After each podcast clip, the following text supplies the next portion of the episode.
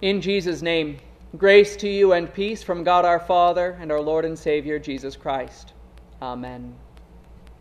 All four evangelists record the importance of sharing the gospel. Here, Mark shares Jesus' words preach the gospel to all creation. St. Matthew gave Jesus great commission, therefore, go and gather disciples from all nations by baptizing them in the name of the Father and of the Son and of the Holy Spirit and by teaching them to keep all the instructions I have given you. In Luke's Gospel, Jesus said, Repentance and forgiveness of sins will be preached in my name to all nations. And near the end of his Gospel, St. John wrote, These are written that you may believe that Jesus is the Christ, the Son of God, and that by believing you may have life in his name. The Gospel must be shared because it is the means of salvation and Jesus will come again. So now is the time to hear and believe. And therefore, in his love, Jesus offers this salvation to all. Whoever believes and is baptized will be saved, but whoever does not believe will be condemned. In that simple sentence, Jesus demonstrates how salvation comes. Faith receives it. As St. Paul said, faith comes from hearing the message and the message comes through the word of Christ. The all important point is this that the gospel provides the means of salvation. The gospel creates faith in hearers, faith which dead and sinful hearts cannot attain on their own. And then that faith, like an open hand, receives the gift of grace, forgiveness, life, and salvation, which itself is also given by the gospel. For this reason, this very important reason, Jesus declares that the gospel must be shared. No one can be saved without the gospel. In connection with that gospel, Jesus speaks of believing and being baptized. Whoever does not believe will be condemned. Without faith, the gospel cannot be received. And this is a connection that Scripture maintains everywhere. Salvation comes by promise. That's the essence of the gospel. God has promised to save, deliver, forgive, and glorify mankind on the basis of Jesus' perfect life and innocent death in your place. And a promise can only be grasped by faith, by acknowledging and trusting that promise. And therefore, whoever does not believe will be condemned. But Jesus had also said, Whoever believes and is baptized will be saved. There seems to be added requirements to salvation, namely baptism. But a lack of baptism does not condemn, only a lack of faith. There's no warning regarding baptism, no harsh word in Scripture. There's only promise. Baptism gives salvation. St. Peter said it in no uncertain terms baptism now saves you. Not the removal of dirt from the body, but the guarantee of a good conscience before God through the resurrection of Christ Jesus.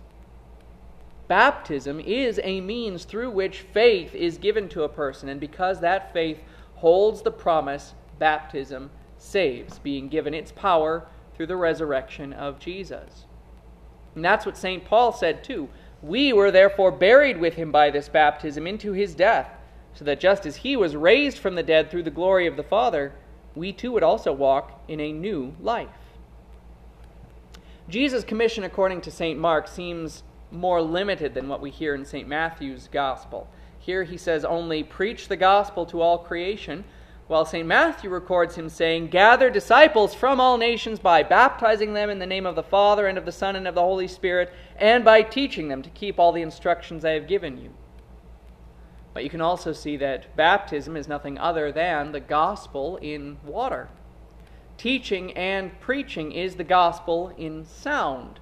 Baptism is the gospel in water, and Holy Communion is that same gospel in bread and wine. And private absolution is the gospel in the pastor's hands. But God will not come to you for your good apart from the gospel. The Word of God must be present even in baptism, communion, and absolution. Apart from the Word, the gospel, God will not come to forgive you. But God has sent His Word to you in such an abundant fashion in the Word, baptism, Holy Communion, absolution, because He wants you to be saved. God wants all people to be saved and to come to the knowledge of the truth. And therefore, Jesus offers it to all. All the world is the target audience, all creation. Jesus declares that whoever believes and is baptized will be saved. There's no other qualifier. There's no other division among people that matters. Your ethnicity, sex, age, abilities, nationality, trauma, genetics, health, hobbies, or anything else does not factor into whether the gospel applies to you. John the Baptist, when he saw Jesus, declared him to be the Lamb of God who takes away the sin of the world. No one is excluded. St. Paul describes the righteousness of Christ as providing life giving justification for all people. It's offered to everyone without exception. In the passage that we call the Little Bible, Jesus taught the Pharisee Nicodemus, For God so loved the world, the whole world, that he gave his only begotten Son, that whoever believes in him should not perish, but have eternal life. Once again, it is for whoever believes. No poverty or wealth, no status or lack of status, no ethnicity, no sex, no drug education or drug addiction, no charity, either eliminates or grants entrance into the kingdom of God. No, it is only this whoever believes and is baptized will be saved, but whoever does not believe will be condemned. Think of what this implies. First of all, apply it to yourself. You are saved in no other way than anyone else is saved by faith. St. Paul, in his letter to the Romans, spends a great deal of time proving that all kinds of sins are evidence of people lacking salvation, that people are condemned for the impurity and degrading of their own bodies among themselves, for disgraceful passions, and for a corrupted mind. Jesus says that whoever does not believe will be condemned, and this condemnation comes on gossipers, slanderers, God haters, insolent mockers, arrogant boasters, and loudmouths. They dream up evil things, they disobey their parents, they are senseless, faithless, heartless, and merciless. And the temptation, of course, is to think, I'm glad my sins aren't that bad. I'm glad my sins don't disqualify me from salvation. But Paul then also warns, therefore, you are without excuse, every one of you who judges someone else, because by judging the other person, you also condemn yourself, since you who are judging are doing the very same things. No one is excluded. You are without excuse. Even that thought, I'm glad my sins aren't that bad, is judging others. And therefore, you are condemned for the same things. Jesus asks, Why do you focus on the speck that is in your brother's eye, but do not consider the beam that is in your own eye? And so St. Paul concludes, In fact, there is no difference because all have sinned and fall short of the glory of God and are justified freely by his grace through the redemption that is in Christ Jesus. So understand this all mankind is condemned, and that includes you. For your sins, you are lumped in with the rest of all of sinful mankind, and you are deserving of eternal condemnation. And all mankind is justified freely by God's grace. And that includes you too.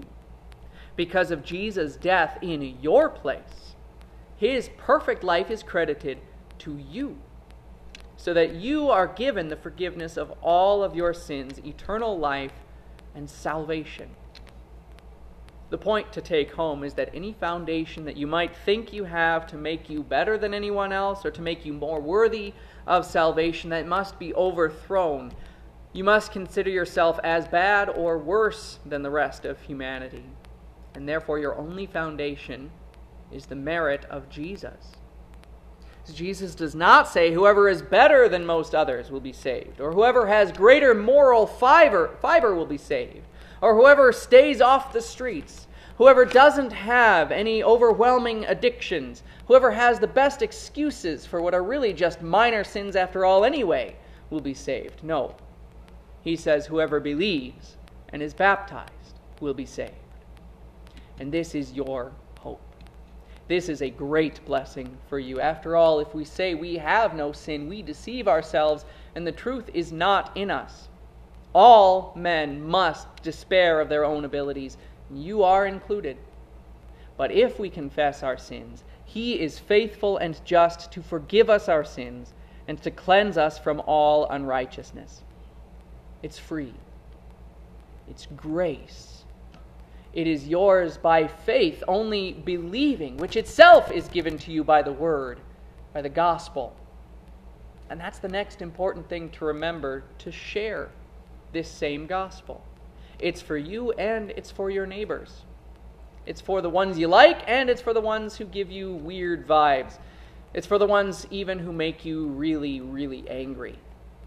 It might not seem fair to offer salvation to the people who have upset you beyond what you think is your ability to forgive so deliberately. But remember that your salvation does not depend on your own innately good qualities, and theirs don't either.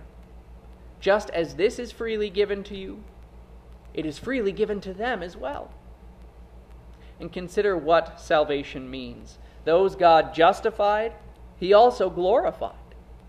Even those people that you might not be able to stand are changed by God's glory. You won't see that perfect change in this life. You might not be able to stand them for the rest of your life. But when perfection is obtained fully, they will be perfect, glorious, and united to you in a wonderful way through Jesus. And the same thing can be said of you. All your worst qualities will be sanctified. You will be made perfect and holy and glorious in a glory like Jesus' glory. While sin still clings to you here in this sinful life, through faith, you have the righteousness of Jesus covering you. And on the last day, everything that is His will be fully and perfectly seen in you.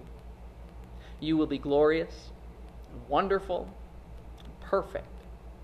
This is the work that the gospel accomplishes in you. Amen. Glory be to the Father, and to the Son, and to the Holy Spirit, as it was in the beginning, is now, and ever shall be, forevermore. Amen.